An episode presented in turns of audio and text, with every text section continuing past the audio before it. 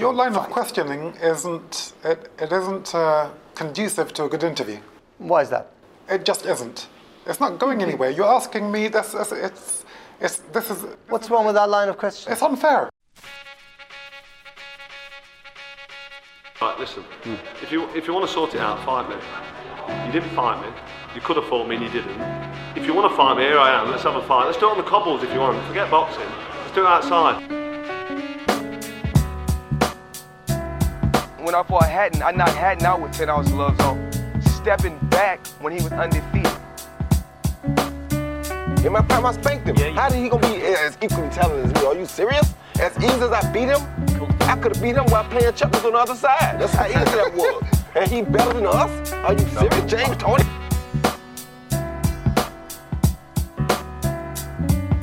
They call me the problem, but you could call me the can man, cause anybody can get it.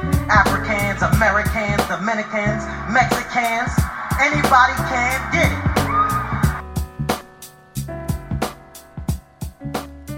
And welcome to another episode of Beyond Boxing. This one I think you guys will enjoy is Greg Hackett. We get a lockdown catch up. We understand how he survived lockdown. We also understand how he's enjoyed being involved in the bubble in boxing. And I think that's a really interesting take. And for all you you trainers, you fighters that have boxed in a bubble, this might be an interesting comparison for you guys. So enjoy this. Now there's loads of really good content. Like we we struggled a bit with the audio because I had to catch him between finishing up in the gym and then I think he had to go meet some friends in a shisha lounge. They call it hookah in the States, but you understand. But it's a fantastic episode. Please, if you enjoy the content, follow Greg, one of the funniest people in boxing, at Greg Hackett86 on Instagram. Just follow, and he will. He'll he'll speak to you. He loves talking boxing. So if you've got time to talk boxing, he'll answer your questions. He's a really interesting guy, knows his stuff. I think it's a good episode. Bear with the audio quality. We're going to make it as good as we can, and please enjoy. So, Greg, how are you? Tell me. Oh man, I've been okay, man. You know, with all the different circumstances we have going on, but um, boxing is back, not hundred percent, but for the most part, I, you know, I feel good. So, how have you survived 2020? Oh, um, honestly, I really don't even know because so many people has been, have been paying attention to the news that uh, you know, half the world is scared, and I'm not used to that. You know, I like to just do what I do every day. So even during this 2020 Corona situation, I've still been in the gym, even though I wasn't supposed to. You know, but I was in the gym the whole time. I think, to be honest with you, that's that's kind of where we all are. You know, I think when you've been in boxing long enough, it actually becomes your happy place. Like you can do anything else on the outside, but it's like when you come to the gym, everything makes sense. yeah, it's a different world, man. And and it's, and it's honestly, it's like I felt like I would get sick if I wasn't in the gym, you know. And I know that sounds funny, but that's just that's just how I felt about it. Like, damn, if I try to sit home, I'm gonna go crazy. You know what I mean? Sitting home. Hundred percent. Do you catch yourself doing that crazy shit, like just shadow boxing in the strangest of places? You know, just because you got the energy in you. Yeah, out of nowhere, out of nowhere. You know what I mean? You just start shadowboxing, flipping punches. You know what I mean? Just pretend as you got somebody in front of you. And mm. it's crazy because I was just having that conversation with somebody. Like, like without this, I don't know what I would do. No, it's it's been hard. That's just, so I, I look at it and I go, March to July was tough because I'm I'm a gym rat by nature. I love I love sport. I love being competitive. So when I didn't have that, you know, what what you really have is a lot of time with yourself. So a lot of long walks. I was probably doing about I reckon about ten kilometers a day, just walking. Right. And you know when you when you get to surround yourself with your own thoughts, actually you get to process a lot of stuff that you've put to the side. So it was interesting for me in that sense of being able to clear my head on a personal level, like emotionally revisiting things from when you you know you were coming up, but also from a boxing perspective. Like my my view on training hasn't moved 180 degrees, but a lot of things I used to believe, I'm now like ah, I'm not so sure now. You know, like right. because one of the examples is strength and conditioning. So I'm even less of an advocate of strength and conditioning, having been through this lockdown. Right. It's it's something we don't do in boxing, and I don't think we understand it in boxing. And I, as an example, I I got to know this guy on Instagram, a guy called Jim Wendler, ex strongman, and he's a he's a big advocate of changing your training as you get older. So he talked me through his program. It's called a five three one. Essentially, just the number of reps that you do of an exercise. Right. I went I went from benching. I'll just do it in kilograms, so it makes sense. I went from benching eighty, and I struggled to bench eighty, to benching one hundred and forty before the lockdown. Like hmm. just eating and just listening to his principles and how to train. And then I thought to myself, this is the least amount of reps I've ever had to do in training. So what the hell are all these boxes doing? If if they're there saying I need a full strength and conditioning session, it's it's ridiculous. Yeah, it definitely is. It's, it's really about tricking the mind. You know what I mean? You're trying to make the fighter believe, or the fighter is trying to make himself believe that he's he's put enough work in and he's definitely ready. And you know, and they, and these only only reason these ideas pop up in guys' heads is because they're watching other fighters, so that it just pops up in their head, and then they're telling themselves that these guys are doing these things every day when they're not. hundred percent. Uh, and one of the other things is, I always say, if you only have one hour to train, work on your skills. Yeah, Whereas I think a lot of guys were working on running and lifting, and it's like, well, there's no point in you running, and there's no point in you lifting if you don't know when you're fighting. But your Yeah. skills, that's an investment for this year, next year, and the year after. right. Absolutely. But no, it's it's been it's been an experience because now in the UK we're into our, our second lockdown now, so it's not as not as crazy as the first one because I think we're used to it now, so we kind of know the the secret escapes and how to how to manage it. But it means the gyms are shut again, and so it's it's just frustrating. Right. And then I'm trying to think, just from a lockdown perspective, because you know you've been pretty active. it's crazy because I think you've probably done more boxing in the bubble than most people I know. Like in terms of how many have you done? Two or three? Four. Jesus. Yeah, I've got one with Josephat Ortiz, uh, one with Paul Kroll, and two with Rasheem Jefferson Jr. And one of them was a PBC. Were the other three top rank, or was it two two? Yeah, one PBC and three top. I mean, yeah, one PBC and three top ranks. So here's what I'm, I'm going to dive all the way in because I'm I'm curious about this. What what is boxing in the bubble like? What what was it like for you on a day to day basis? I mean, we we kind of we kind of look at it as like house arrest. You know what I mean? You everywhere you go has to be, you know, you have to be uh under some type of um. I'm sorry, I'm looking for the word, but you got you got people watching you. You know what I mean? You got you got people walking you to the elevators. You got security guards walking to the elevators. Um, once you get down to the elevator, like for top rank, if you want to go get some food, you got to take like a little, a small van over to the uh, to the venue where they host the fight, which is only a hundred yards away from the actual hotel. And then uh, once you eat, you can only uh, you can bring food and stuff back, but you can only uh, be out for a few just to eat. And then once you come back, you're back in your room. And the only the only real excitement that you have is like having fun with your uh, your team. You know what I mean? Inside the rooms, you know. Wow. So so there was no no leaving the reservation, so to speak. You couldn't go anywhere. No, like like for like for uh top rank, they let they allow you to go out on the strip and stuff like that only only when you arrive. And when uh once you once you take your corona test, then you're allowed to go I mean then you have to stay in. Now after the fight you can go on the strip, but you can't bring anybody back to your hotel room unless you get a, a hotel room on a different floor. So that's hundred percent strict. They enforce that. Yeah, they're not playing around either. Because they even caught a guy. They even caught a guy on. uh I forgot whose team it was, but they caught the guy gambling, and you know they kicked him out of the bubble.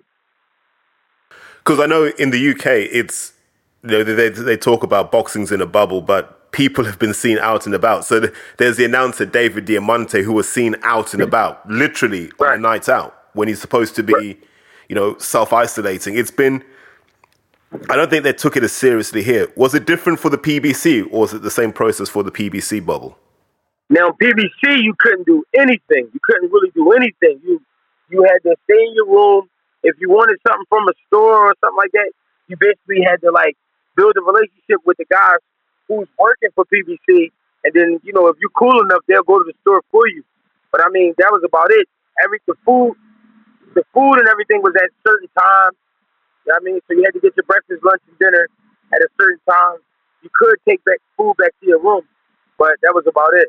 And and they shut the hotel down and they used one elevator strictly for the fighters and stuff like that. Uh, So, so, it was so in America, it was taken really seriously. Were you allowed to eat together, or was it literally right? Everyone's got to be two meters apart. Yeah, we could we could eat together, but the thing was, it was like, you know, they were just trying to trying to keep everything at a minimum as far as space. You know what I mean? As far as people, they didn't want too many people around each other at one time. So, so, so here's what I'm going to ask because you know normally fight week there's the there's a press conference, there's sometimes the public workouts. There are all these events that we have in the build up to a fight, which you can't really do in the bubble. So how does that throw the the preparation off, or was that not a factor? Um, honestly, honestly, I like it. I like it because you get more time to focus. You don't have to keep moving around because sometimes those things can become a pain in the ass when you have to do uh when you have to do press conferences over and over, or you got to do like press conference and then you got to do um a, a, a media day, stuff like that. Sometimes that can wear you out as a fighter and as a team. So it was good to just get rest. You know what I mean? If you did need to shake out, they did allow us for uh, the top rank card. They did allow us to go to the hotel gym for for a couple hours. You know what I mean? Get to shake a little bit of weight off. So, do you think this is going to carry on, or do you think we'll just go back to the normal razzmatazz when when all of this eases up? Because from what you've said, it seems, and if I think from a boxing perspective, you'd rather not have all that nonsense that goes into getting those last, you know, last viewers interested in the fight. You'd rather just get from from camp into the fight and out as with as least Right. stress as possible. Yeah, I think I think uh, by I'm gonna say next June, everything will be back to normal. Now, the one thing I think they're going to try to enforce and keep is the mask thing, wearing the mask. I think they're going to try to keep that going for a little while. I think that's the way the world's going. It's I think so. There's an expression someone used, and they said, if you want to know what the West will be like in ten years' time, look at China today. And mm. it seems to be that way. The you know we're now adopting the masks. We're adopting this whole thing of being able to track and trace people. And you know, I know there's some conspiracy theorists out there that talk about this as a new world order, but it just seems that that's how it's going. And you almost wonder, how were we living before? If we're now washing our hands, wearing masks when we're sick, how were we living before? You know, Right. it's crazy. Yeah, it's definitely it's definitely nonsense to me. I don't like it, but you know we got to do what we got to do. But I suspect that, that. So you you've actually been really busy in the lockdown. So, and I and I enjoy hearing this because you've had four four trips in. I want to say, uh, how many wins was that? I know Paul won. Uh, we won we won each fight. Oh, so four four wins, no losses.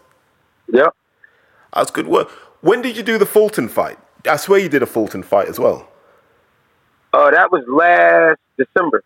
Ah, yeah. That, I, when Danny when Danny when Danny fought Redkach, uh, he fought the, the, the guy uh, I forgot his name, Khegai Arnold Khegai, and that was on the undercard.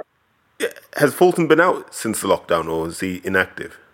Well, he actually he was supposed to fight a few months ago, and he uh, actually came up positive with the COVID, so he wasn't able to fight. And then uh, I think I think he might have something coming within December. And then, just just so want to take a step back, how has it been training people with the with the whole lockdown restriction? Because I see some guys wear the masks, some guys don't wear the masks, some guys wear the the see through visor. You know, as a trainer, do you just get used to that, or is it just a like an irritation? Well, the mask thing for me is an irritation. Um, I I rather work without it. Um, but the training has been it's been okay. The only thing I didn't like is it set it set a few of my guys back who were who I felt like were working really hard, getting shape, and to you know to, to continue fighting, and it kind of set them back, and because they kind of believed what was going on and they gained weight, stuff like that. Hundred percent. Um, I've been I've been disappointed from a UK perspective, at how many people just turned the engines off. As soon as the lockdown was announced, people just literally just went right. I'm not doing anything. And then when the gyms opened again, you didn't really see them because you know they were like, well, if I don't have a fight to train for, what am I doing? And it's like, well, you should be working on your skills at all times, you know, Right. perfecting your craft. And a lot of people didn't. Yeah, it was tough. It was tough for a lot of people. And it's also been tough because you know there are a lot of guys who made a career on selling tickets, but you can't sell tickets now. So they they effectively don't have careers unless you know by some miracle they're they're exciting fighters, and then they get the television gig. Yeah, and in that sense, I think because I've I've watched from afar, I've I've loved the fact that you've been in the bubble so often because. You know, like I, we, we talked off air about this, but I said when we first did our show, probably about a year ago actually, you know, I got a lot of response with who is this guy? And now, you know, I'm able to say, look, when a guy's on on four shows in a in the bubble across two different promoters, he's he's making he's making steps in the right direction. yes, yes, sir. Now, so I'm trying to think about what else we've been we've been talking about. Have you struggled with with just planning? Because I, I I do this now. Because normally, like as a trainer, in your head you're thinking a year down the line. So you're saying, right, we need to be at this point this time next year. Here's everything we need to do in order to do that. And uh, you got guys now with with no real motivation because, from my perspective, when the lockdown happened, I said to a lot of guys, take four weeks off. Everyone just take four weeks off and let your body and mind heal. Because you know what boxers are like, their whole no days off mentality. Right. And so a lot of guys did, took four weeks off, and the body was telling them, we're going to take this time to repair. Because suddenly all the aches and pains catch up with you because you don't have the Right. adrenaline going through. And so we've had to we've had to manage that development going forward. And I think just back to what I was saying before, it's about new ways of training. And I've just realized over the time it's it's not about how much training you can do. It's about how much training you can recover from. And it's different for everybody. Yeah, you're right. Know, there's some guys who can spar 12 rounds, have a good night's sleep, do another 12 rounds the next day. There's some guys that need two or three days to recover. That's true. And a lot of trainers would train them the same way. So then one guy starts to break down and people say he's weak, but it's actually he's, he's not designed for that. Right. That's absolutely true. And then what's what else? Are you doing any community style training? So for like non pros or non competitive amateurs, is that still happening in Philly? Um, you know what's crazy? I've been getting more calls about that type, you know, the client type, um, this whole time. So I actually, I actually made up in my mind to just go ahead and start doing it because it was, it was, it was like I couldn't get away from it anyway. 100%. And hopefully that becomes a, a lucrative sideline for you as well. So when's your next one? When's the next show coming up then for you? Um, I, I think we might not be moving out till January, like the mid January or early January. Because actually, I got to take my amateurs to a national tournament down in uh, Shreveport, Louisiana, uh, the 5th of December. What tournament's that? That's the uh, Western qualifiers or something like that. Okay, wow. And so they're still doing amateur shows in the in the United States. Yeah, they definitely throwing amateur shows. The amateur show's been back for a nice little while. So. Because everything here is written off. Like it's it's it's painful. Yeah, it's written off. So when when the when the young guys are saying when do you think boxing will be back, I'm telling them probably the other side of Easter, realistically. Yeah. Because the challenge you've got over here, Greg, is our officials are about, you know, average age is about 65. So you don't really want those guys in a venue, poor air conditioning, um, bodily fluids shooting everywhere. You don't really want that. It's not, it's not safe for them. And we don't have enough young officials now to, to take their place. Right. So that's, That's interesting. Yeah. yeah, so you got you got kids now trying to prepare for the 2021 Olympics, and it's like, well, are you going to be ready? Because you, a lot of guys wouldn't have fought in 2020, and then you go into 2021, you're not going to get the fights in you to get yourself conditioned to do the Olympics. Right. You know, I, I I caused controversy when I said I'd actually just cancel the whole British boxing team I would. I'd write it off for four years. I'd, I'd save the money and I'd give it to the grassroots clubs and say, look, give us a new Yeah. generation of champions because we're not we're not going to win medals next year. We're just we're not physically prepared to do that. Right. Yeah, especially if you don't got any action going on. But I think they, I think they canceled the entire uh, Olympics. Uh, 2021 should still happen as things stand. Because remember, the, the, I think one of the challenges they've got, Japan sunk billions into this. So if they don't have an event, I don't think you get that money back. Oh, okay. Yeah, so I don't know how you pull back. Was it like ten billion dollars? They'll have to pull back. So I think Okay. they'll find a way to make it happen. If you remember, they they took their time in canceling this Olympics because they wanted to make sure that nothing could happen. I got you. Yeah, so so post lockdown, I want to just get your view on this, and I'm going to ask you the question. You know, and you can apply your your expert boxing knowledge. Why have there been so many upsets since since Why the lockdown lifted?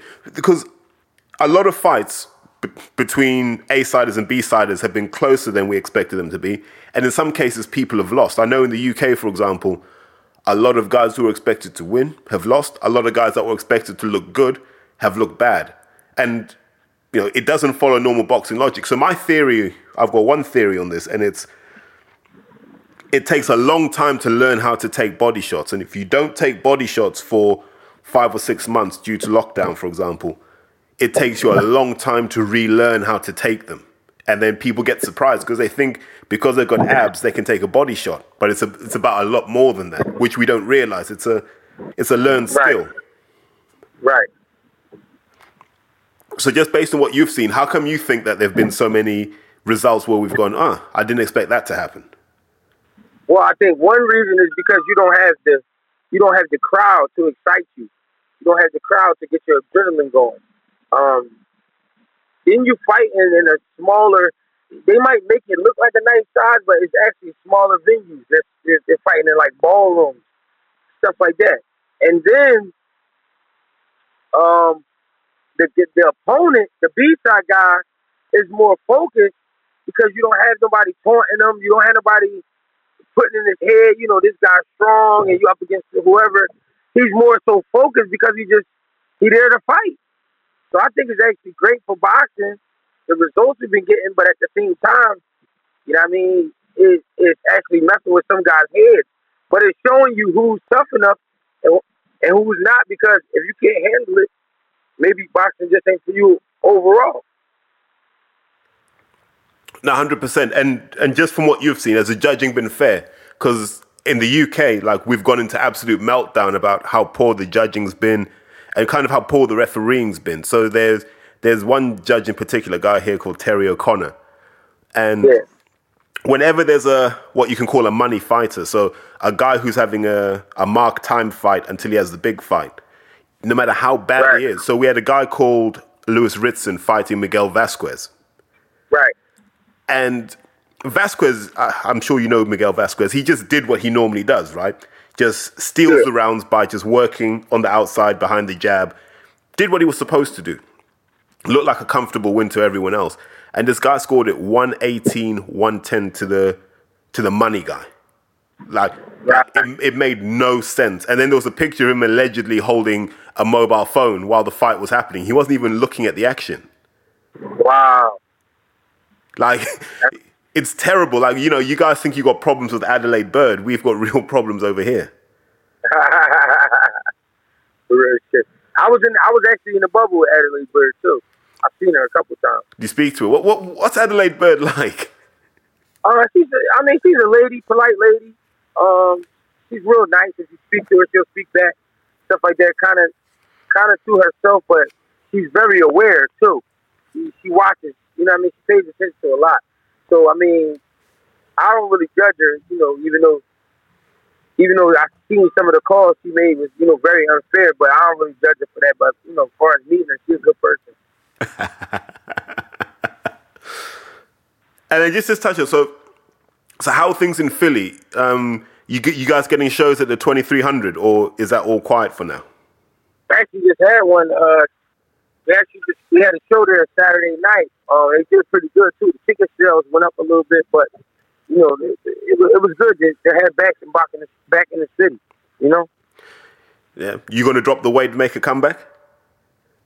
Yeah, I think I'm gonna take a few more fights. What, wh- which weight category though? Uh, I think I come back at 68 and then work it back down. Listen, honestly, stay in shape because you might get a call from Eddie Hearn. That would I would love that.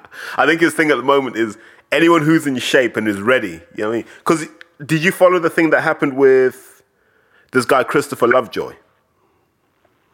No, I, I heard that name too. That's the crazy part. So, so Christopher Lovejoy, I love this. He's a heavyweight.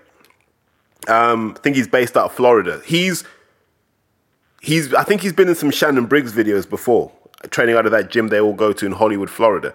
So this guy this guy compiles a 19 and 0 record. I think it's virtually all knockouts, right? But he's been fighting in nightclubs and bars in Tijuana. Like he has no record. Like his record has no opponents that anyone knows. He gets a call from Eddie Hearn. He, honestly, he gets a call from Eddie Hearn, and Eddie says, "Right, we need you to come over to fight a guy over here called Dave Allen." So Dave Allen is he's like a KSI or Logan Paul, but he can box. You know, he's he's famous on social media, but he's a real boxer. He's a real, you know, real boxer. Um, I think he's only been stopped a couple of times, like Luis Ortiz. Actually, yeah, only a few times. He's tough. He's as tough as they come, and you know, real throwback fighter. When you when you see him, his style's a real throwback style. Not very good, but it, well, not very good, but yeah, you know, he has his moments. So they fly this guy over, and he comes to the UK, and he doesn't seem to be taking it seriously at all. So I'm watching this, going, Jesus, who is this guy? Two days before the fight, Don King phones Eddie Hearn and says, I've got this kid under contract. He cannot fight. And what? Yeah, Don King came out of nowhere. Like it was like a real nostalgia trip for Don King to be screwing up someone else's fights. Right. So now the kid can't fight. So he, he's had a he's had a week's holiday in London. Like guy's done no training. Like there's no footage of him training. There's no footage of him warming up. There's no footage of him sweating. Right. Right. And he's flown business class to London. Had a week in London. Flown business class back. And then it goes to show if you're in shape and you're ready and you make enough noise, then you'll get that Eddie Hearn call because he's desperate to make these shows stick. I think most promoters will do anything to get the shows going now because they need the money. Yeah, that's true. So yeah, yeah. Stay in shape. One six eight. Yeah, I'm sure. I'm sure we'll find someone for you over here. I would love that. Did you watch the the Teofimo Lomachenko fight? yes, I did. Great fight. Let's get the Greg Hackett breakdown of that fight. I mean, um, we got two great fighters. Both of them I felt like was in great shape, and they definitely was ready. The thing, the thing was, uh, after paying attention to it a couple times, looking at the fight, I felt like Lomachenko really wasn't ready for Teofimo's approach. I thought he thought that Teofimo would approach him like everybody else, everybody else does, which is as a big old mystery. And they always watching him to see what he throws and see what he's getting ready to do. But Teofimo came out, you know, foot on the gas, popping his jab and firing that right hand. Even though he wasn't landing 100% clean, he was putting enough on his shots that uh, Lomachenko felt that, you know, hold on, I, I think I should take a few rounds off to let this guy slow down. The problem was he wasn't slowing down. Now, once Teofimo, I mean, once uh, Lomachenko started fighting back, I felt like it was too late. And he did a good job counter punching and scoring, but Teofimo's uh, his his blood was rushing, man. He was he was just ready to go. He was the more hungry of the two, and um, I mean, he just kept it going. But the smartest thing that I felt like he did was step on the gas for the 12th round. Even though the 11th round, I think he lost Teofimo, but he stepped on the gas for the for the 12th round and kind of proved that he wanted to win. So I think that's what that's what won him that fight. And you know that that was just an all around great fight. Do you know the thing I loved the most about that fight? And when I look, I, I had to go and watch it back as well.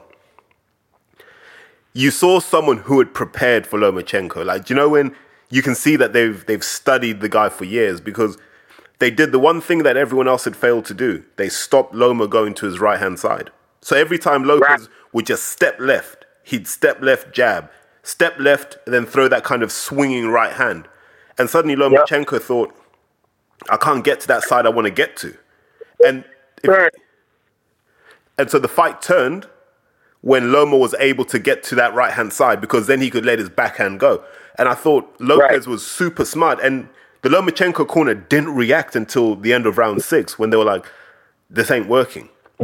And by then it was too Right. late for Lomachenko. But the thing I really liked about Lopez, and here's why I'm really high on Lopez. He came out in that 12th round and said, I'm not leaving this to the judges. Right. He, he stamped his authority in that 12th round, saying, This can't be anything but a 10 9 round to me at the very minimum. And I think a lot of young fighters can learn from that because you've got to empty your tank in that round and say, Listen, there's nothing else after this. And he fought with that mindset, which you- Exactly. you, have to respect. And you can't, you can't train that, I don't think. You've either got that hunger or you haven't. That's true too. You got to be hungry, and I think and I think that was one of the big factors because if you think about it, Lomachenko's been winning for a long time. He's been an amateur standout, and he's been he's been famous almost as a pro even before his first fight. You know, they was putting us on notice about him. So it's kind of like when you got that kind of uh, fame and you got and, and you and those kind of accolades, it's kind of like, well, what else can I do in boxing?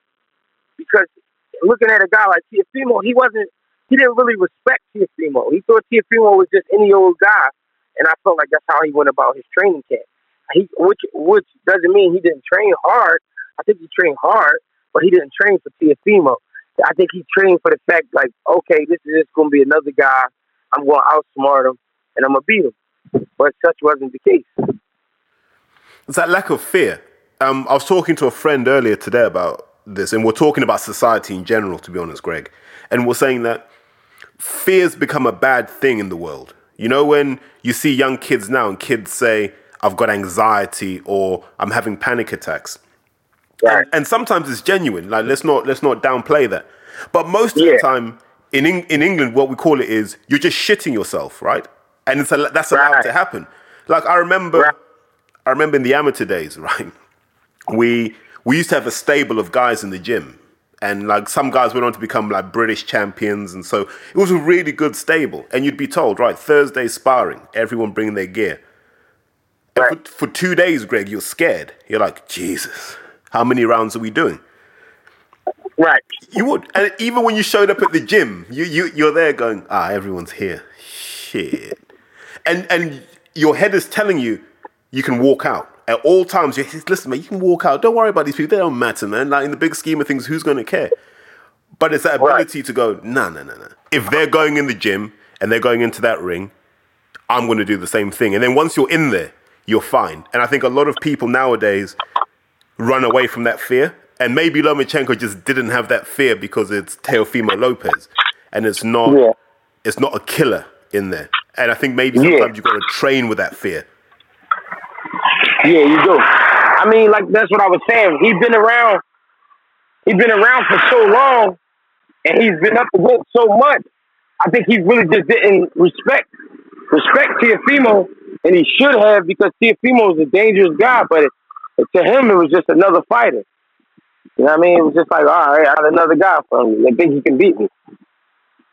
Had you had any? Had you seen Teofimo coming up, or is it just you've just seen him on TV? Because he's what from Brooklyn, and I know a lot of guys travel between Philly and New York to to get the sparring or for tournaments.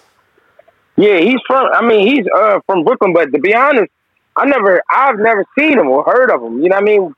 Until he came out. You know what I mean? I think I heard about him a little bit until he turned before he turned pro, because they was making a big deal about how he had to go enter the, the Olympics from uh, Honduras or something like that. He couldn't, you know, he, he didn't qualify in America, so he he entered from like Honduras or something like that. But that was the most I ever heard of him. I never really knew who he was. Because he's the same generation as Paul Kroll, right? Uh, just about, yeah. Paul Paul was in the 2016. Yeah, he made the 2016 team. So yeah, I think Teofimo comes from that same uh, year. Yeah, it's that, it's that same kind of talent pool, I imagine, that they were all like up in Colorado together. Yeah, exactly. That's turning into a, a surprisingly good like intake, actually. Slowly but surely, you're watching all these that, that American 2016 team, even though it didn't really medal that well. But you're looking at it now. Yeah. You're like Shakur, then you've got you got Teofimo doing his thing now. Paul Kroll looks like I mean he might be able to do something himself. I know he had if I'm wrong if I'm wrong with this, feel free to correct me, but I know he had legal trouble in and around that time, and so he's been rebuilding for the last couple of years, you know, trying to make up for Yeah. lost time. Yep. He had some he had some legal trouble, you know, but but you know, because he's a good kid and he really didn't play a major part. He, you know, he got off, and I think that was the right thing to do because he didn't, you know, he didn't intentionally hurt anybody or anything like that. Because then some, I, I, I swear I heard it somewhere. Like he was like a like an honor roll student. He was so he's a pretty intelligent guy. Yeah, he was a good he was he was a, he was a good kid. You know, he still is a good kid and he works hard, you know what I mean? He's an electrician, you know what I mean? He, he does a lot of things that you wouldn't think a fighter would even do or try. But you know what I mean? He just I don't know, Paul's all around good person, man, for real, for real. He looks out he looks out for the youth. Um I mean, he he's he's all day he's spending his time like helping people. That's really I actually to be real, hundred percent honest. I gotta kind of be on him about being in the gym, not because he's not in the gym, but it's like, yo, I like to do things at a certain time. So with my pro fighters and my advanced amateurs, I like to get them in the gym early, and my and then because I got a group of kids and I got like you know soccer moms and stuff like that that come in the afternoon. So I like to get my my advanced fighters in the gym early. And sometimes Paul's, you know, he's running around, he's doing all types of stuff. But you know, good guy though. No, hundred percent. I saw the was it the Santa Maria fight? Yes. Yeah, no, he looked he looked promising there. It's it's another exciting welterweight to come out of Philadelphia. So it's him and Jaron Ennis now. Yeah, that's gonna be great, man. I like I like that we got two two guys that's um you know gonna be gonna be top guys pretty soon in the in the division coming from the same city. I like the looks of that. No, and I love the fact that you know there's this thing among Philly fighters where they're proud to be from Philly. Like there's a real, you know, they make a point of I do this for my city, Philadelphia. This, Jesse Hart's the same. Yeah, that's true. You got. That's because it, it's so much there's so much fighting going on in the city, you know. Yeah, look, I'll go back to that first episode we did where you broke it down and you just said you can't walk into a gym in Philadelphia if you weren't fighting on the street. Like you have to have that mindset before you can even walk into a gym in Philadelphia. And it forced me to look at the United Kingdom differently because and tell me if it's the same in Philly. Like there's a real problem in this country and it's not just boxing and sport in general kids don't have the running in their legs. So I talked to a friend of mine. He's a he's a he's a PT in the army. So he he takes the guys who are meant to become our, our officers of the future and he trains them for a year at a place called Sandhurst. It's, Mhm. it's like West Point in the United Kingdom. Okay.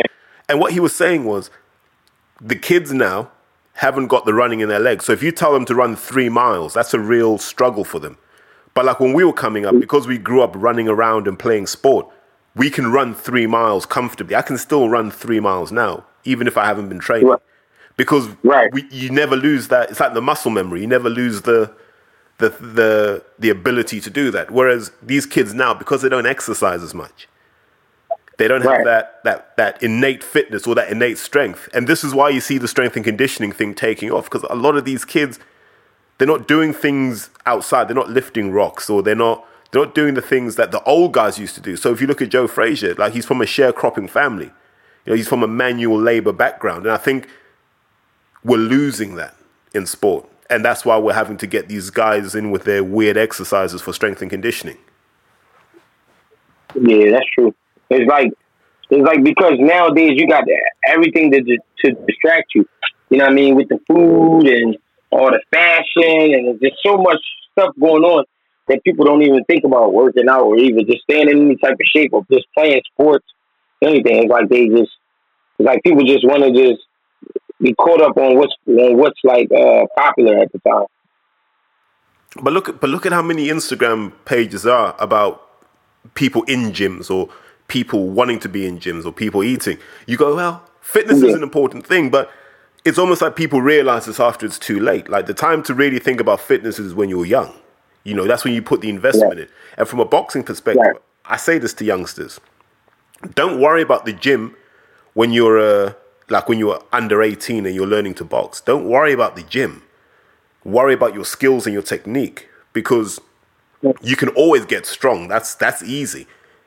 Being skillful, right. that's a lot harder, and it's better to do it when your brain's more receptive to learning. Yeah, you're right. You're absolutely right about that. Hundred percent. Just, something just popped in. I was going to ask you this quickly. Who's that Haitian kid? Um, his dad's got the. oh, I can't even remember. Jesus, there's a kid. Haitian. Oh, I know who you're talking about. The Celine Bay. Yeah, yeah, the little kid with the crazy skills. Yeah, Celine Bay. He can fight. How old is he? He's uh, I think he just turned thirteen. A few months back. Jesus. Oh man. Yeah. I think you shared one of his Instagram posts, and I was like, that kid's really doing Yeah. all of that. Yeah, he's a monster.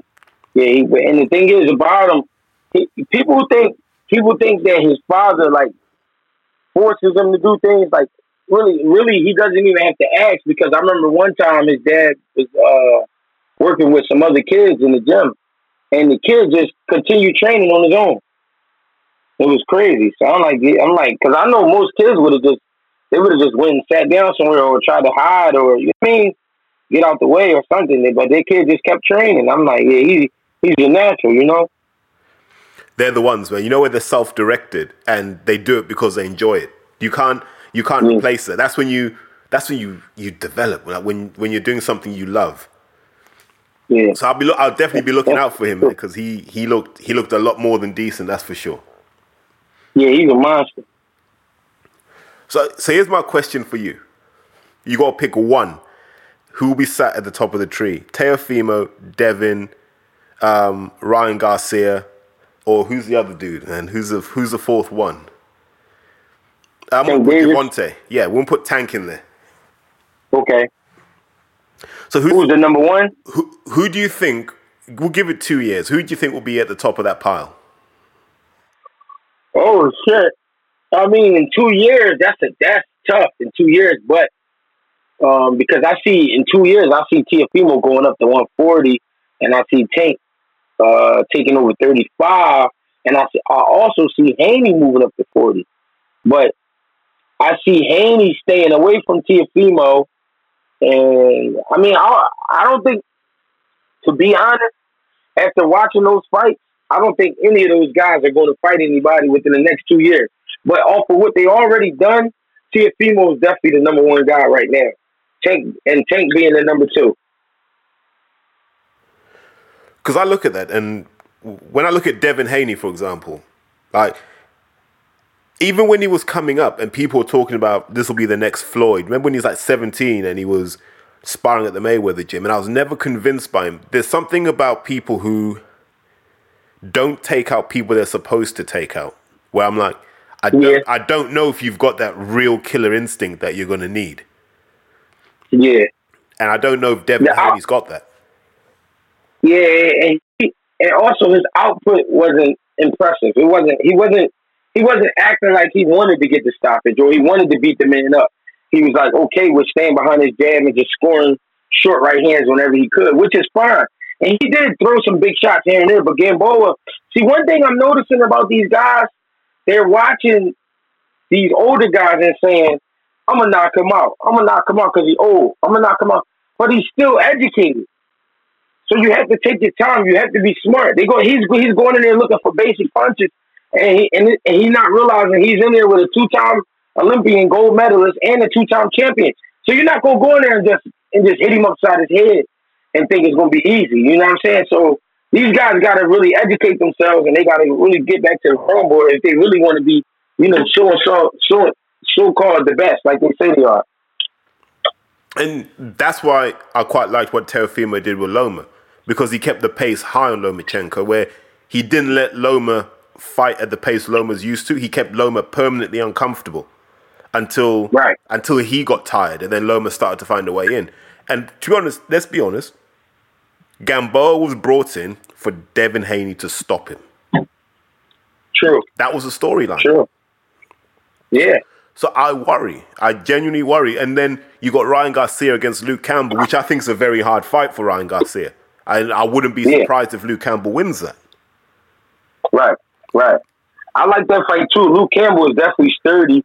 Um, as far as as far as speed, I think he's like a step step step or two behind. But like you said, him being a veteran, he might be able to pull it off because Ryan Garcia has never been in there with somebody like him. You know what I mean? Size wise and as far as, you know, experience. So I think you know what I mean that's definitely a good fight for uh for the kid, Ryan Garcia. But it's definitely a good fight for Luke too, because Campbell can make not a name, but he can make he can he can gain position with a win like that. Because that's a popular kid. That kid is known all over the world already. Yeah, and people forget Luke Campbell's an Olympic gold medalist. Luke Campbell is he's one of the few boxers I've seen who's taken the amateur style and just said, I'm not changing anything. I'm just taking this all the way through. And he's been able to have some success with it. I'm still surprised that he never made it as a world champion because in a world where Robert Easter Jr. was a world champion, it's a bit strange that Luke Campbell isn't. Yeah, yeah. But then I think when it happens that way, it has to do with who you're doing business with. hundred percent. And I just don't think he was a he was never an Eddie Hearn priority, which is which is a shame because if Hearn had invested in him, now Luke Campbell would be one of the main men in the division. That there's money to be made, and I, I think that was just an opportunity missed. Yeah, that's true. You know, when when they were backing guys like Lee Selby instead. Yeah.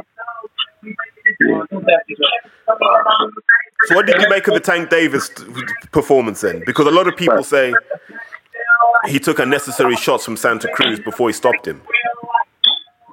Um, I think what that was about was I know this guy can't hurt me, and I don't want to be disrespectful, but that's that goes through it.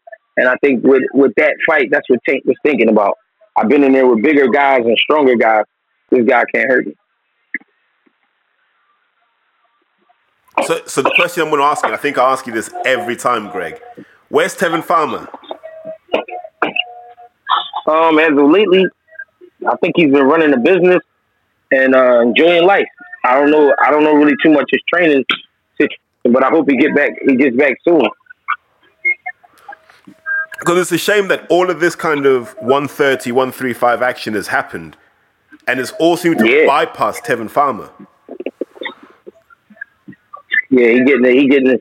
He missing out on some big money. Do you remember we spoke? I think it was the last time we spoke, and I said to you, with Tevin Farmer, you will understand how Eddie Hearn works perfectly. Because as soon as, soon as Farmer didn't have a belt, as soon as he became a hard fighter to match all of a sudden, and then Eddie was just like, I haven't got time for this. I'm going to focus on on these guys that either have mandatory positions or have belts. And then Tevin gets put in that that Gabe Rosado bucket. yeah, I can see that. And I think a lot of it has to do with Tevin Farmer not being popular as far as he doesn't have the punch that Tank had. Tank has. He doesn't have the the you know the, the fans like uh, Ryan Garcia, and then he's not undefeated. So people people was counting him out from the beginning. But to me, he's one of the the best fighters of this time because you know what I mean he fought he fought through crazy adversity and and, and, and, and was able to gain a title and hold on to it for a little bit. And um, I mean, I'm proud of the kid. I look. I, I enjoy watching him box. I, I, his his skills and the way he puts it together. I don't think you can't Yeah. teach that. So you watch it and you're impressed. I sometimes with a guy like him, you want to sit him down and say you have to take some risks in a fight. You just have to. Yeah, that's true. But when you've got that many defeats, you almost think I don't. want- I don't want that feeling again. So you become quite conservative in how you box. Yeah, that's true. But I'd like to see him. And look, even even if they gave him a like a, a one in a million shot, like against a Berchelt, let him just jump in with like a guy like Berchelt or who, whoever wins out of Frampton and Jamel Herring, so, something like that. A, a big name where you know you can you can have that in Philly. 'Cause I know Frampton's got an attachment to Philadelphia because he was there. Oh, which which matchroom show was it when they fought in Philadelphia? And I know he was there. George Groves was there as well. Yeah. Um, that that was when Kevin was getting ready to fight uh the Southpaw guy. Uh, what was my man name? The Irish kid. Uh, TJ Doheny. Or Yeah, John, is that John his name? O'Carroll. Or John O'Carroll. One of them. John John O'Carroll. Yeah, it was John Oh, O'Carroll, I it. believe. Yes. And I remember Frampton saying he'd love to have a fight in Philadelphia. So I was like, well, you know, there you go. There's an Yeah, opportunity that, there. that would that would be a great fight. Frampton and, and, and uh, Farmer. That'd be a great fight. I just remembered. It's a year ago, wasn't it? Because you were at KSI Logan Paul, weren't you? You were in LA for that. Yeah, I was at the uh, press conference and stuff like that. you were up there. It was you I was out there. Did you spend any time with Shannon Briggs when you were out there? Uh, no, he. I actually didn't even because I was at the first press conference, and I and I, I don't even remember. I remember seeing him, but he he just had a lot going on. Nah, he, he decided to take over. I can't remember who he slapped, but he was definitely he was Yeah, Bobby Jack had to step in. Yeah, yeah. Yeah, that was was crazy. That was crazy. And that's probably the last time we saw Gabe Rosado in public. You guys, you guys, cool again? I mean, we good, but you know, you know, he moved on as far as training. He moved on with Freddie, but you know, we we we we cool. You know, what I mean, we from Philly, and we gonna be brothers, like it or not. You know what I mean? So everything's good. What do you think of the fight with Danny Jacobs? I think that's a great fight, and I think Gabe could do a lot for his career with this win if he if he go in there and apply himself and really be that skilled killer that he that he could do. I think he can make a lot happen. How how does he beat Danny Jacobs? You said how would he beat him? Yeah, because D- Danny's a tricky guy in that it's always like if you can get to Danny Jacobs mentally, his whole skill set falls apart. I think that was always his problem in the amateurs because he'd lose to guys Yeah. like Lewis Arias in the amateurs, which is why he never made the Olympics. And so Yeah. you look, you look at him and you go, when, whenever someone's really put the pressure on on Danny Jacobs, he seems to he seems to struggle. I think Gabe's going to have to literally find find a performance he probably hasn't had for a long time and just just really, as we say in English, just stick it on him and just let let him know Yeah. it's not going to be an easy night. Yeah, he, he I'm gonna be real. He has to get to him early. If he get to him early, then he can he can have one of those fights with where Danny Jacobs uh, start questioning himself, and you know he'll begin to break down. But Gabe has to want to do that.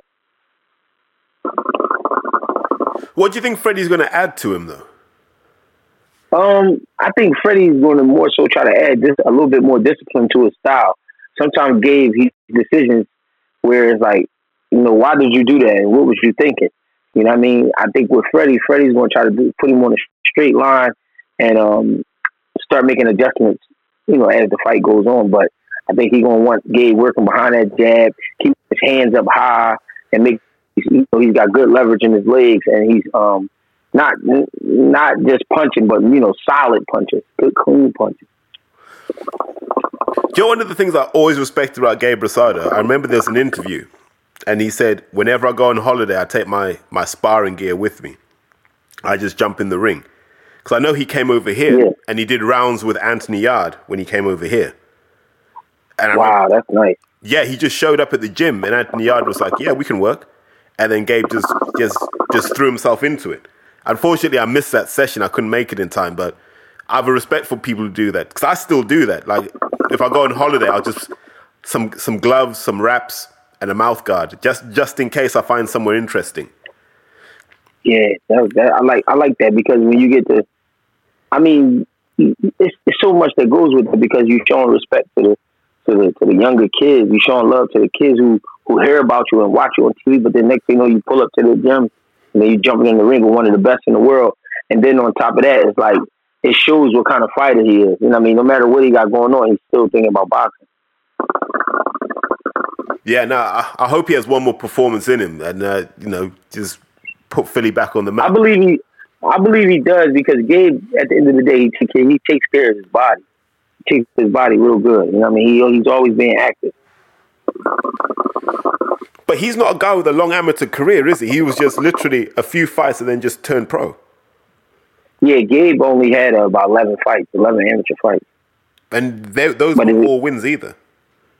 No, they wasn't all wins, but you know what I mean. He he he got a lot of experience from the Philadelphia gyms. You know I mean? There was a lot of work around, so he was just getting great work with guys like Rasheem Brown, Jamil Black Gold Wilson, Derek Pooh Ennis, Farrah Ennis. Uh, we had, I mean, we had a lot of guys. Regilio Martinez. We had a lot of guys in Philly at that time. Yusuf Mack, you know, guys who could who could work and help him. You know what I mean? So he developed in the gyms. Which then, okay, now I've got a question for you. Th- someone asked me this question, and they said to me, "Do you need an extensive amateur background to be a good pro?" And my, No. so my No. answer was, kind of. And I said, you you won't be a world champion with no amateur fights, but you can be a world champion with a few of the right amateur fights as long as you've been getting that that education. And I think Yeah. A place like Philly, you get it. I think the challenge in London is no one likes to work with anyone else. Like it's only now, like I'm, I'm seeing this new generation, and they're just arranging sparring via Instagram. Like the old coaches weren't doing it, so these youngsters are just doing it amongst themselves. Where you know they'll hear that, for example, when Chisora had his camp for Right. for Usyk, kids were just messaging them, going, "Listen, if you got sparring, we're coming down." All the heavyweights were just getting themselves down there to get some work because Yeah, that's a great thing. ah, you know, and I've seen Derek in the gym. Like he's one of these people where he spars how he fights. He, he hasn't got he hasn't got gears. It is is all or nothing with Derek. So when you're a young heavyweight, great. being in the firing line against Derek, you know if you can hold your own, you're halfway there. Yeah. Yeah, and that's actually, you know I mean? That's to him, uh, Chisora even uh, allow guys to pull up on him, like, you know what I mean? Because those type of fights are very uh, specific when it comes to training because, you, you know, you're getting ready for a special fighter. But at the same time, I think it's smart to do that because when you bring different looks in, it, it prepares you for the, uh, the adjustment part of the fight where you have to you have to go ahead and make certain decisions on the fly. And I think it prepares you when you bring different guys in that you don't know nothing about. because because I think Derek's nailed his formula now. I think you know he knows he's going to get Bryant Jennings in because Bryant Jennings knows how to make Derek work, even when Derek doesn't want to work. Those two seem like brothers. But he's a Philly guy as well, right? Yes, yes, sir. Yeah, From North Philly, yep. yeah. So Bryant Jennings is he's definitely got that. He knows how to bring out the best in Derek, and I've seen them work like in person, and it's it, it it's like, it's like watching you know guys like Tim Witherspoon. Like you know, there's there's an intelligence there, especially in what Bryant Jennings does, in how he brings out the Right. performance in you, and then Right. and then they'll bring in some specialist sparring. So they've got a couple of southpaws in to mimic Usyk. And then there's another group of guys that get in who just are there to give Derek a hard time and to to give Right. him something he hasn't seen before, like you said, just that different look. And which seems to have helped Derek. It's like the the renaissance in his career. You know, we we you know we, we, we won't put it down to to taking the right vitamins and supplements this time. yeah. I like I like Chisora though. Yeah. no, but but so so you don't think you need an amateur background to succeed? I don't think you need an extensive career, amateur career. Now, what I do think is, I think you should experience the national tournaments and stuff like that. But the great thing about not having a big amateur career is you're going to be a mystery to a lot of guys. But the bad thing is when it comes when it comes to those big big fights, you know you're you're going to be a little gun shy because of the crowd. So so you got to try to you got to try to get on uh get at least on the level where you get a crowd in front of you. Hundred percent. That's how I break down amateur. Well, When when someone tells me they've had fifty amateur fights, my first question is, how many tournament fights have you had? Right, right. Because I know some guys they'll tell you that they've had 60, 70 fights. And I say, okay, how many are tournaments? And they'll tell you fifty. And I'm like, ah, okay, cool. So most of your career has been fights where it's been, you know, there's meaning behind it. And it, and there's one last thing. The reason I said you don't have to have the biggest amateur career because some guys are just naturally fight naturally fighters. Like I got a kid right now who has who has 16 amateur fights, but he's already been in the ring with Shakur Stevenson. He's been in the ring with Paul Paul Kroll. He's been in the ring with uh with uh, Rasheem Brown from Philly, who had a who had a real good amateur career. So this guy, this kid is is, is able to to compete on that level. But the one thing I have to pay attention to is how he reacts when we go to this to this big tournament. But he could, off of his mentality, I could turn him pro right now. Excuse me. And that's interesting you say that because I always talk about the hardest thing about boxing at a high level, from what I can see. I've never boxed at that world title level. It's it's not what happens in the ring. It's everything that happens outside the ring. And can you right. can you get through that without using any energy? Because if you because I used to watch Mayweather, and in fight week, Mayweather would use no energy. Like he'd say the same things in every press conference. You know, if you ask him a question about Right. a fighter, his first answer is "great fighter."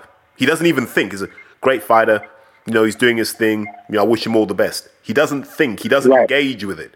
Whereas young fighters will try and give you the best answer they possibly can, not realizing that's taking energy out. Exactly. That's smart. That's what I always say to people on, on the way up. I, I, just give them that advice of find the way to get through this without using any energy. You know, because you know some some guys. I'm sorry cutting you off, but some guys get naturally naturally excited because you go from fighting in front of local crowds to now you look over in the crowd and you got Denzel Washington, you got Jay Z, you got Donald Trump, you got you got so many people in the crowd that you never you know seen in person, and then now they're here to watch you fight. So I think sometimes that gets the guys. You know what I mean? They get very excited. yeah, well, yeah, it, it's almost like that's their victory. Look, I've made it. And then they forget that there's a fight to come on Saturday. yep, Which I've seen, exactly what happened. I've seen that happen before. And then sometimes you get those kids who they'll go through fight week and people say, look at his body mm-hmm. language. He doesn't look enthusiastic. He doesn't look interested. And then on fight night, all that energy comes out. Right. That's the smart way to go about it. No, it, it is, and but it is. I I think the point you make is true that that education is important, coupled with you've got to be able to fight. No, no matter how many amateur bouts you have. Like we used to have a guy. He was captain of the the British boxing team at the 2012 Olympics. A guy called Tom Stalker. Hell of an amateur, but when it came down to being a pro, he just you know some people just don't have the physicality to be a pro. Like their body can't take the beating. And it's not it's, it's not a shame. Sometimes maybe your bones are a bit small, your ligaments are a bit not they're not big enough. Your just, some people just can't take it without getting injured at all. That's true. Because we've got a kid here. Absolutely. We we got a we got a light heavyweight here, a guy called Craig Richards. Um, I think he's going to fight for the British title in about three weeks. And what I like about him is he never misses days in the gym. Like he never gets injured. Doesn't get hand injuries. Doesn't get elbow, shoulder, nothing. But then he fought a guy called Jake Ball, and this this Jake Ball guy had done everything. Amateur standout, super talented. Everything on him kept breaking. Jake was a naturally bigger guy, but everything on him kept breaking. And Right. so, so he never got that continuity. You know, where you, where you just have a six month block where you can just train and develop. He'd just get injured once a month. He'd get injured. Yeah. I, I hate I hate when that happens to guys because those are usually the hard workers. Yes, yeah, but but I think the problem is boxing rewards consistency, not necessarily hard work. Although if you get both, then it's perfect. So I was going to ask you, Jaron Ennis, when does he get a world title shot? Uh, from from my from my from my calculations, I think he'll be ready by the end of 2021 or beginning of 22. And you got to feel for him, right? Because imagine having to go and get a belt off the current title holders now. Like, Yeah. To get a belt, you've either got to beat who's got the belts now? You either got to beat Crawford, you got to beat Spence, Crawford or Spence, or you got to beat Yeah. Pacquiao. Pacquiao still got a belt, hasn't he? Pacquiao, yep, yep. Who's got the WBO? Uh, Oh, is that the one? I Crawford- really don't know to be honest. Yeah, it might be. Yep. That's why I feel sorry for Ennis. In any like you, you roll back two years or you roll forward two years, and Jaron Ennis is a shoe in for winning a belt. But having to take a belt of one of those guys, You know, two of those guys are definite Hall of Famers. I think Pacquiao and Crawford are definite Hall of Famers, and Spencer's probably going to get there if he gets a few more wins. That's true. So I'm going to But ask. the thing is, those those guys are getting older, and Anderson is getting better. No, hundred percent. Are you going to be watching Kell Brook versus Terence Crawford? Oh yeah, I'm definitely watching that fight. I'm excited for that fight. I, I, I'm a fan of Kell Brook, and um, I just think that's going to be a way better fight than people think. See, I agree because, and I've said this, Kell hasn't taken that much punishment. I know people talk about the the Golovkin fight and the and the Spence fight, but in those fights, he didn't really. So if you look at if you look at the the Golovkin fight, what was that? Five rounds. And then, to be honest, Spence only put the beating on him from the second half, from from about round seven onwards. Yeah, Kell hasn't taken that much punishment. He's getting to the point where he's taking too much now. But yeah, we're hoping he's got that kind of Roberto Duran versus Iran Barkley performance in him, where he can just find the magic that won him won him the fight with Sean Porter just one more time against Terence Crawford. But Crawford's a different animal. Crawford is definitely a different animal, but Kell Brook is also. So I think with, with the time off Kell Brook had, and you know, he stayed in good shape. This this is going to be a great fight. It's, what I'm looking for. I, I, I, I like Kell. I think, I think he, he's kind of messed his own career up, but I also think he was poorly promoted as well. He should have, he should have probably joined the PBC stable and just been in that mix with Danny, Errol, um, Keith, and the whole gang. He should have been in that mix. Even with the, with the Broner, for example, he should have been in that mix. Right. I think I think even though that could be a fact, but he's a big enough name to make these fights happen. So, and I honestly think when everything goes back to 100, percent guys should even go over there and fight him. I think you can make more money going over there.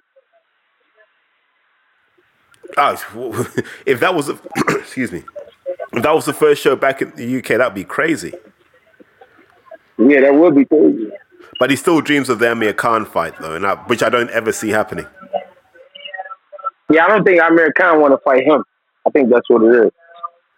And that's just me taking a guess. I could, I could be wrong, but I think Amir Khan really don't want the trouble with Kell Brook. So, so they're, they're a very interesting story. So, when they were kids, I think Kell might be a year or two older, but they boxed in the same national championship together.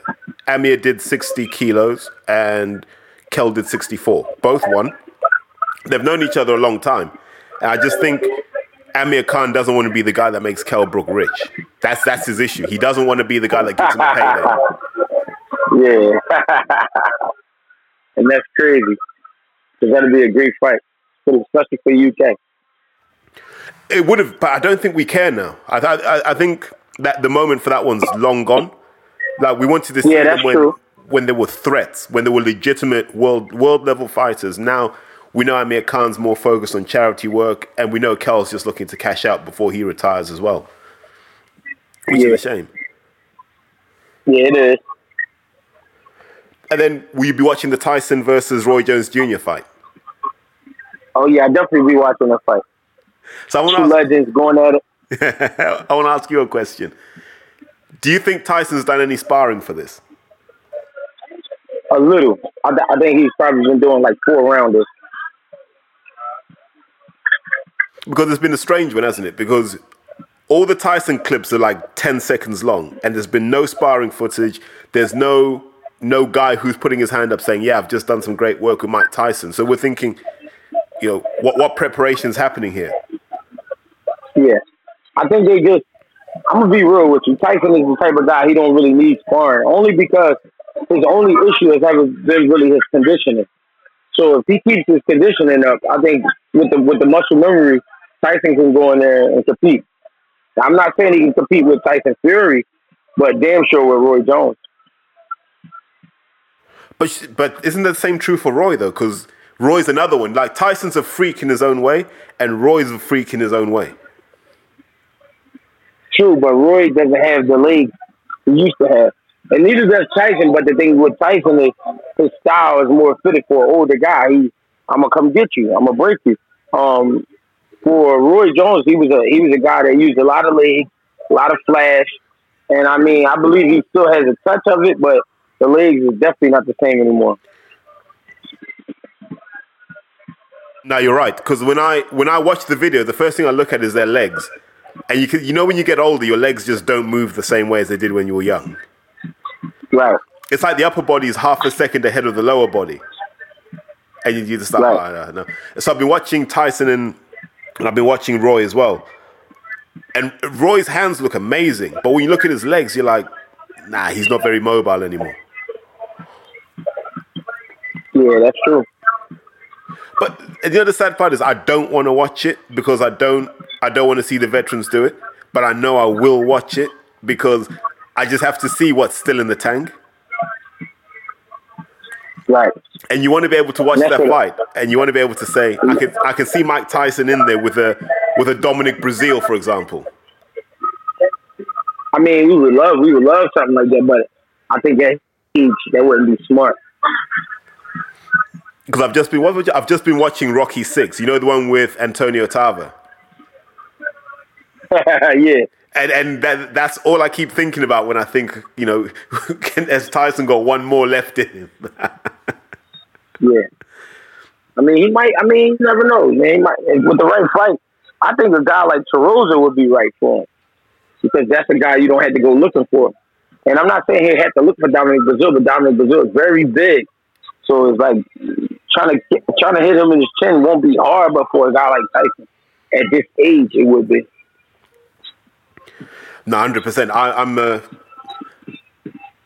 I, I just. I, it, it's one of these things, isn't it? Like when when when you're a fan of something, and you just want to see it again. It's like when you know you, you see some of these old guys, like ah, what was his name, like a Joe Montana or Dan Marino, and you go, Yeah. I wonder how much of that st- that skill you still keep because. The speed goes, but the skills. I don't think you lose your skills. You just lose the timing and you lose the reflexes. Right. Well, what, what, it's what you're hoping on your comeback, right? You're hoping that. I mean, I'm I'm I'm big on skills, but my my problem also has always been conditioning. So, I, I mean, I'm more of the same. I have to I have to just push my body. If I push my body, I can go out and perform. yeah, that's what it is, and that's why we said earlier. That's why you invest in your skills as early as you can. Yep, you did say that. Yeah, we, yeah, we mentioned that. Yeah, you you have to invest in those skills, and you have to because one of the things I've learned is it's hard to learn defense as an adult, and so the younger you are when you learn how to defend yourself in boxing, the better it is for your career. Yep. Unless you get hit, longer you can last. That hundred percent. Ah, and I've got one last question, and I, I think I sent this question to you earlier. The difference between British boxers and American boxers. Um, I I really don't know what it's like over there, but in America, you have a lot of uh, poor poor folks, and a lot of the fighters from from America are are poor fighters, so they they fighting for everything. The guys in British British fighters, I don't know their situations. I'm pretty sure there's a poor, poor community, a rich community, but to me, they seem like privileged guys. They seem like guys who like I said before, are big on being gentlemen, and you know they're big on fashion. They get you know they get dressed for the press conferences. They get real nice and neat. You know what I mean? And they um they're real stylish guys. I just think they big on like being gentlemen and being good guys. And they, and, and it's hard to bring that killer that killer out when most of the time you're thinking about being a gentleman. The guys in America, I feel like they just want to make it, so they'll they'll lose an eye if they have to. But you know what it is from this country? I think it's we're, we're understated with it. So that when the Americans come over, and you know it's it's it's the it's the noise and it's the energy. Yeah, who was it who came over? It was Willie Monroe Jr. for example, came to fight Billy Joe, and you had all of that energy, and you know Brits were understated with it because I think our, our mindset is the only thing that matters is when the bell goes. Right, right. And and so what, what if you look at the amateurs here, you don't get a lot of showing off. Referees will stop you from showboating. They'll stop all the, you know, you can't do the bolo punches. All that stuff they don't let happen. Is because we're really about who's the toughest, this guy or that guy. Don't want to hear the talk. Right. Afterwards, after the fight, say what you want to say. Before the fight, no, no, no, no, don't do anything. So we tend to be understated with it, and that's why. Say it I again? So we're Oh, understated heard with it, yeah. Which is why when when when Brits go over to America, I think they're always surprised that why are these guys so so reserved and so composed. Right. I think the only time it's really gone over the top has been well, two occasions when Fury went over there with Wilder, and Yeah. when when Joshua and Jarrell Miller went head to head, Yeah. and then that's when you realize that actually, you know, when we need to turn it up, we can turn it up.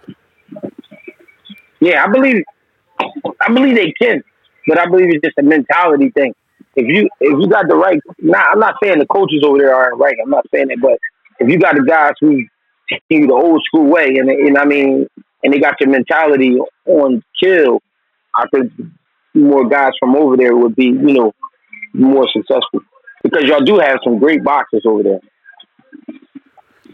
For, for, I, from my- perspective, I think the main difference actually is in this country you can arrive from nowhere, and you can become a trainer. So if you remember Ben Davison, the guy that trained Tyson Fury for the first Wilder fight, Yeah, yeah, and he, so imagine the guy shows up at 27 years old, and he's given Tyson Fury in one of the biggest fights, you know, in, in British boxing history. And then what what did Fury do immediately afterwards? He went to SugarHill Steward and said, actually, I need something different for the next Wilder fight. yeah, Because in this country, you can go a long way by being an analyst that holds pads. You can go a long way in boxing in the United Kingdom. I don't think you can in America because the first question is, who did you come up under? yeah. Yeah, there's always That's that. true. Yeah, I remember. I remember spending some time in Gleason's, and listen, to to train someone in Gleason's, you had to be someone. Like they weren't just going to let you do that. Right. You know, it was like a cartel. You had to convince them that you'd come from someone that they respected before they would let you do anything in that gym. Yeah, and that's how it used to be. But nowadays, you got guys who are mechanics during the day, and then they're trainers at night, or they're you know they're doctors, and they, you know they're training picking up boxing. So I think the game is like wide open, but it shows who is who still on the top level because when you look at the difference between that fight, the first fight with Fury and the second fight, the second fight he stepped too Wilder and, and, and he got him out of there. and there's a certain amount of experience you need with that. So, so when I talk to people about training fighters, my rule number one is this: it's easy to take a kid from zero to five out of ten. Most people can do that. You just need to know a bit about throwing a jab and moving your feet. You can do that. To take a fighter from five out of ten to ten out of ten, whew, Yeah, like you, you've got to be good. Then you've got to be lucky enough to get the right person walk through your door. And then you true. need the experience of you need to get it wrong a few times before you get it right. That's one thing I've learned. absolutely. You know, because people just assume because they'll watch Roger Mayweather or God rest his soul, and they'll watch Floyd Senior doing the pad routines, and then that's what they put on Instagram. And then what happens? They're trying to attract fighters that way. But if you ask them about preparing a fighter physically and mentally, they have no clue. That's true. But you know, but after after years of training someone, you realize actually eighty percent of it's just making sure the guy's on the on the start line in good shape, mentally and physically. If you can do that, normally they can do the rest. It's true. And I, and it's crazy you say that because Oh, during the corona, I've actually become better with recognizing who really wants it and who doesn't. So it's made my team tighter. Hundred percent. That's that's the important thing, and I think that's something that's hard to learn in boxing. It's something I picked up in my working life. Is how to how to know who's hungry. Like everyone tells you they're hungry until you put them under pressure, and then they realize, nah, this isn't for me. So I, I, that's why, like, if I train people, it's it's high intensity training. I'll give you enough recovery time that you can recover from it, but the hour and hour and a half we're together, no mercy.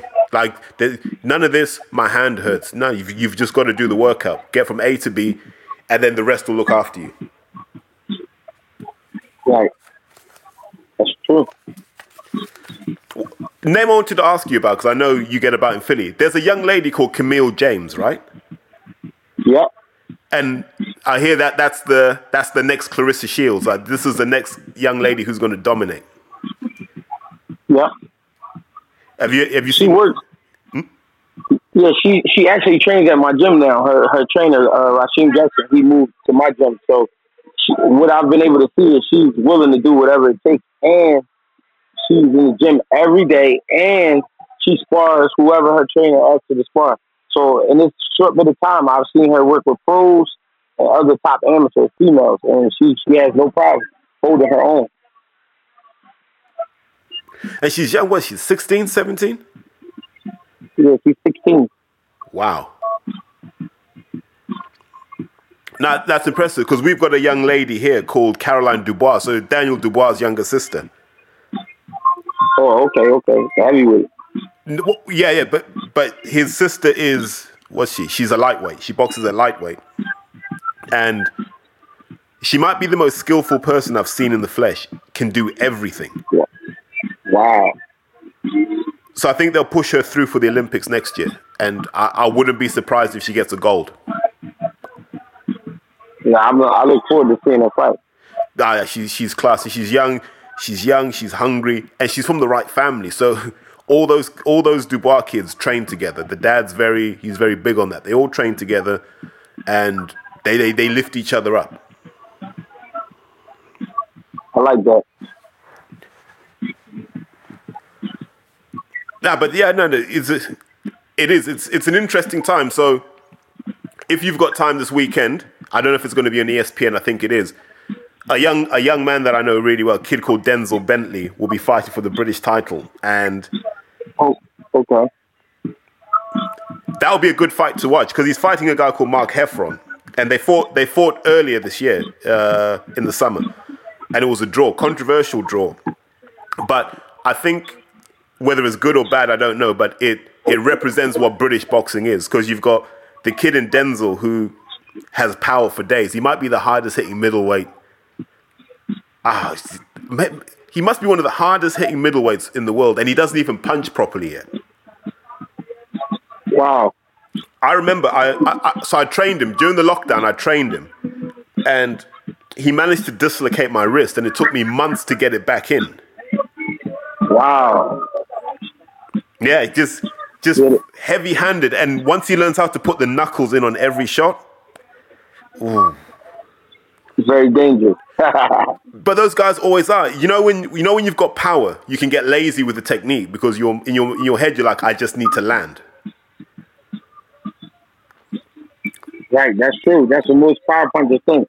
They they'll slap you if they if they can, and, and they think that they're supposed to get results. But the higher you go up in competition, those guys you, you start to realize those guys ain't going for it. Yeah, exactly. And then, so w- the message I keep saying to him is just focus on landing with the knuckles. Don't worry about the power. Land with the knuckles, and you'll find people start falling over. that's true. It is because there's nothing worse than being. You know when someone someone's just all knuckles, all their punches are knuckle punches. And sometimes you start looking at the clock, going, "How many more? How many seconds have I got left of this?" Yeah. Yeah, no. But look, I just realized we're an hour and a half in, so I don't want to take up too much more of your time, Greg. Man, as always, you know, thank you. This, it's this is part three. Uh, I think this will do more numbers than part one and two. And I can, like I always tell you, the the British fans are getting more and more interested in who this guy Greg Hackett is. So, no, no, it's coming. Don't, yeah, no, no, no. You know, uh, you're one of the the more sensible voices on boxing, which I which I respect and enjoy. So, uh, once again, thank you. I really appreciate that. Thank you. Right, and we'll speak soon. Okay. My man. Bye. Take care. And so there you have the wonderful Greg Hackett, one of my favorite people in boxing. And if you've tracked the journey from when we first did our episode to now, he's he's come on leaps and bounds. You're seeing him more and more on social media. He's working with guys who are now moving up the rankings. So he's got some special talents like Paul Kroll that he works with, Stephen Fulton that he works with, and I think that's just the beginning. So please, as I said before, follow him at Greg Hackett86. Follow us at, at Highfield Boxing. That's Instagram and Twitter. And the most important thing, share this episode. Make sure people know that this is the best platform. If you want the truth, if you want the the no lies and no no BS aspects of boxing, this is where you come. Don't don't just hide it and say this is my little secret and I'm not gonna let other people know. Just spread it because the louder we become, the more people want to hear the truth. And as always, guys, take care. Thank you very much and have a great day.